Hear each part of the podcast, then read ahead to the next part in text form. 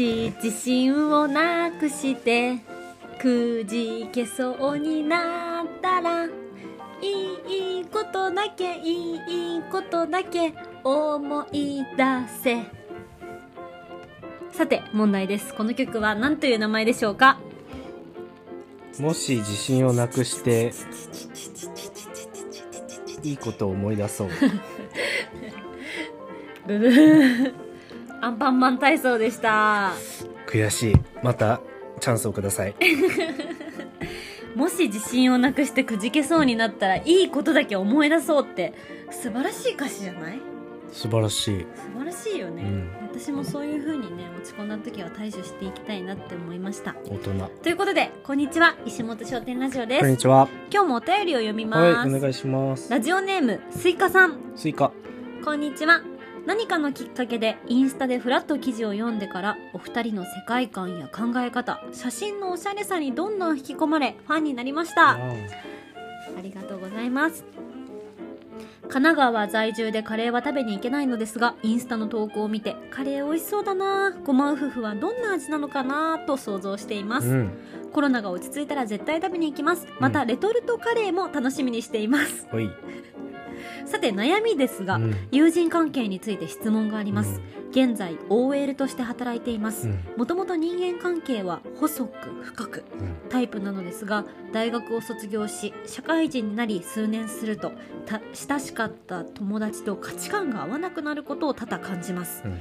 やはり環境が変わると相手も自分自身も変わるしよくある悩みだと聞きますが今まで親友と思っていた相手と話したり会うたびに楽しい時もありますが違和感やモヤモヤが残ります、うん友人を大切にしたいしこれからも仲良くしていきたいという気持ちとどこかで感じる価値観の違いや違和感に自分で葛藤しています、お二人でしたらどのように自分の心に向き合いますか？うーん。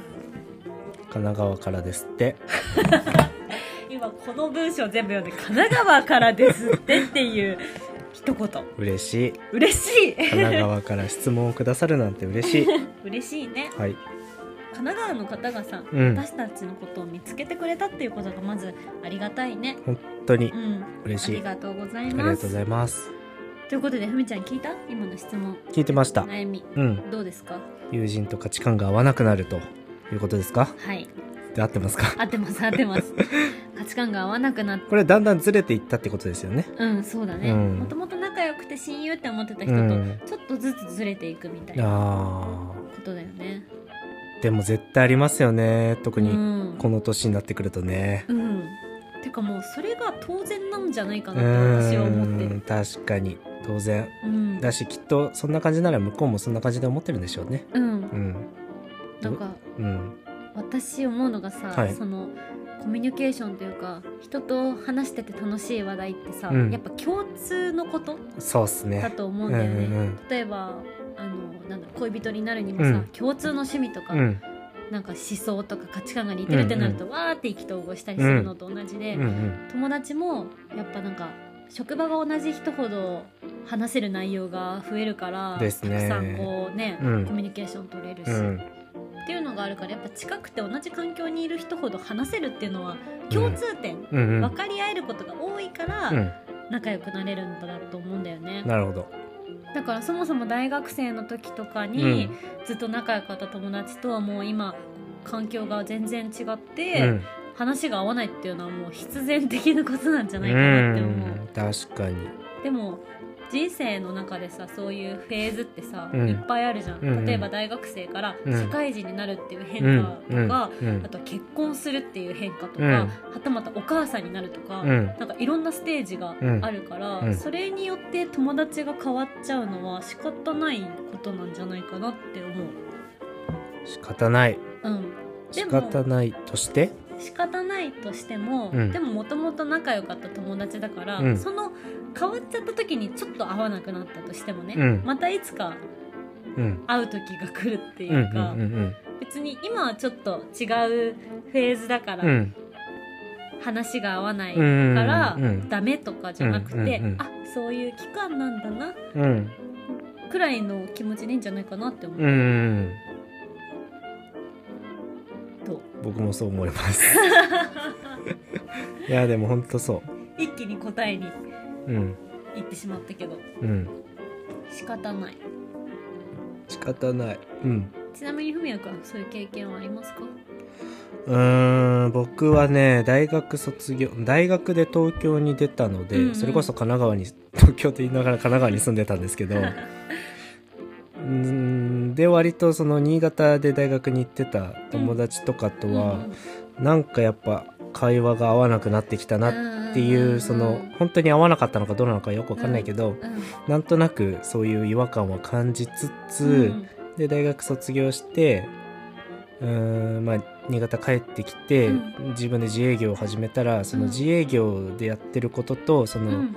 周りは、まあ、新卒1年目2年目のその会社員でやってる感じとかで会話が合わなくなってきた感じうん。みたいなのはすごくあって、ううんんそういう違和感みたいなのはあれど、うん僕もその感じ今は合わないけど、その今となってはそのその時話せることって多分仕事のこととか、うん。環境が変わったこととかだったから、まあ、僕はその自営業で一人で仕事をしてるのに対して、うん。周りは、まあ、いろんなその会社の愚痴とか、うん。まあ、その環境に慣れないことの大変さみたいなことで話してたから会話が合わなかったんだけど今となってはなんだろう結婚をするとか、うんなんか人生のそういう節目節目みたいなところの会話であったりして、今は別に何も感じないというかがあるんでもう本当小津さんが言った通りのそのタイミングだったんだなって結構今は思ってますね。でこうちょっとさ別々の道にうん。あのお互い歩む時もあれど、うん。そういう結婚したとか、うん。子供が生まれたみたいな、うん。また共通項ができればえ結婚式どうするの？っていう話ができたりとか。子育てどんな感じうんみたいなのが話し合えるから、そこでまたこうねうん2つに分かれた道が一本になるとか、うん。ってことだよね。そうだその期間は無理に合わなかったですね。うんうんうん。ああそうだね。うん。それはすごいわかるかも。でもこれぐらい親友って言えるぐらいの仲の人だったら、うんうん。多分その期間合わなくても多分何かしらのタイミングで相談するなり、うんうん。まあご飯行こうよぐらいはなると思うし なんかね結局会うことは会うから、うん。なんか別に今無理に会わなくていいかなって感じですかね。うんうん。うん。なんかすごく気持ちわかるんだよね。うんでさそのなんて言うんだろうな。親友だからさうん。もともとすごく仲良くて、大好きだったはずじゃん、うんうんだけどちょっとその違いを感じるっていうのは、うん。私的にはなんて言うんだろうな。自分のうん。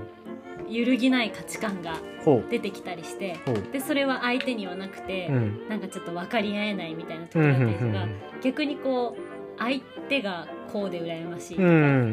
もうバリバリ働いてて、うん。すごい素敵な世界で働いててちょっと羨ましくて、なるほど。それに劣等感を自分が感じちゃうからあんまりこう会いたくないなって思ったりとか、いろんな感情があると思うんだよね、はいはいはい。その環境が違うことによる変化って、ね。うん。だからそういう時に、うん自分がこう情けない気持ちになっちゃうんだったら全然会わなくていいと思うし、うんうんうん。そう会わなくていいと思うんだけど、うん。なんかね今は一周回ってう、ん。その違いこそ楽しめるようになったというか。あーわかるかも。うん。今それは私がうん。自分がこう、この人生に納う得んしているから、うん。うんうん今の仕事がすごく好きだからっていうのもあると思うんだけど、うんうんうん。だからなんだろう相手のこともうん。受け入れるっていう。か、うん。あそういう考え方があるんだ、うん。それも素敵だね。だし、うん。私も今の自分に満足してるから私も素敵ってうん。思えるから相手の話を聞けるのかもとも思う。いやーそうかも。僕もその時 うん。ごま豆腐継いだばっかの時だったから、うん結構余裕なかったんですよ。そうなんだろう。そうだよね。もうそんなことより自分のことを考えたいというか、うんうんうん。その自分のうん。今本当直近の直近のアドバイスをくれる人を求めてたというか、うん。そうだからあんまり周りに目がいかなかったけど、うん。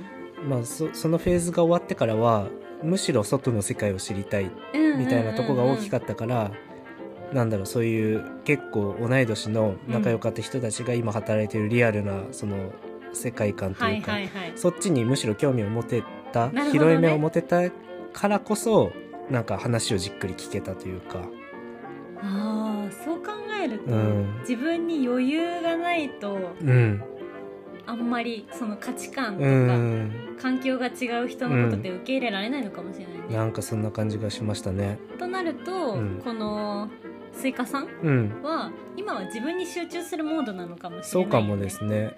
その外のことよりうん。その内のことというか。うんうんうん。今頑張って自分をこうなんて育てるシーズンというん。か、そうですね。しかもこう女子だとさうん。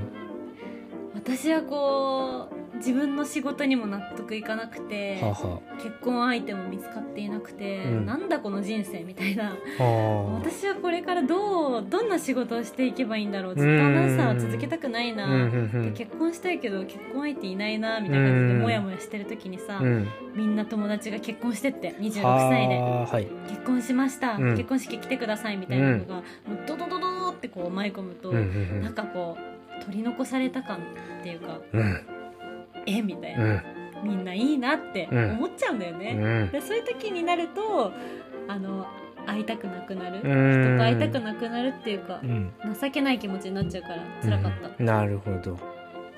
だけど、うん。今自分がやりたい仕事をしてうん。結婚して、うん。みたいなうん。感じで、うん。おさっき言った本当余裕ができたからかうん。会えるようになった、うん。それですね。うん。だからね。うん。そういう期間はある気がするからう、ん。モヤモヤとか違和感があるんだったら、うん。別に今は会わなくていいかなって思うな。確かに。むしろ会わない方がいいかもしれないですね。うんうんうん、そう。うん。でしかもなんか仲いい友達だったらさ、うん。なんだろう。1年に1回会うくらいでも。でも全然いい。ね。し一回断ったからって二度と連絡来ないみたいな仲じゃないと思うから。ほんとそれう。んだ1年から。会わなかったから私たち終わったよねとかってそれは親友じゃないしうね、ん。だから全然なんか別に今無理に会わない方がいいかもしれないですね。うんうんうん、そう思う。いつかまたこう会う時、うん。っていうか話したいとか会いたいってうん。なる時が来ると思うな、と思います無理に会わずこっちから会いたいなとかこっちの話を聞いてほしいし向こうの話を聞きたいってなうんるタイミングうんで連絡するぐらいがちょうどいいのかもしれないですね。うんうんうんうんほんとそう思うねですね。僕もそう思いました。うんということではい。そんな感じでいいかな。あんまり深くねうん。思い悩まずこういう時期もあるさうん。と今はそういう時期です。うん。い思っていただけたらいいと思いますいと思います。すいません我らの実体験でした。はいということではい。せいかさんありがとうございましたありがとうございました。終わり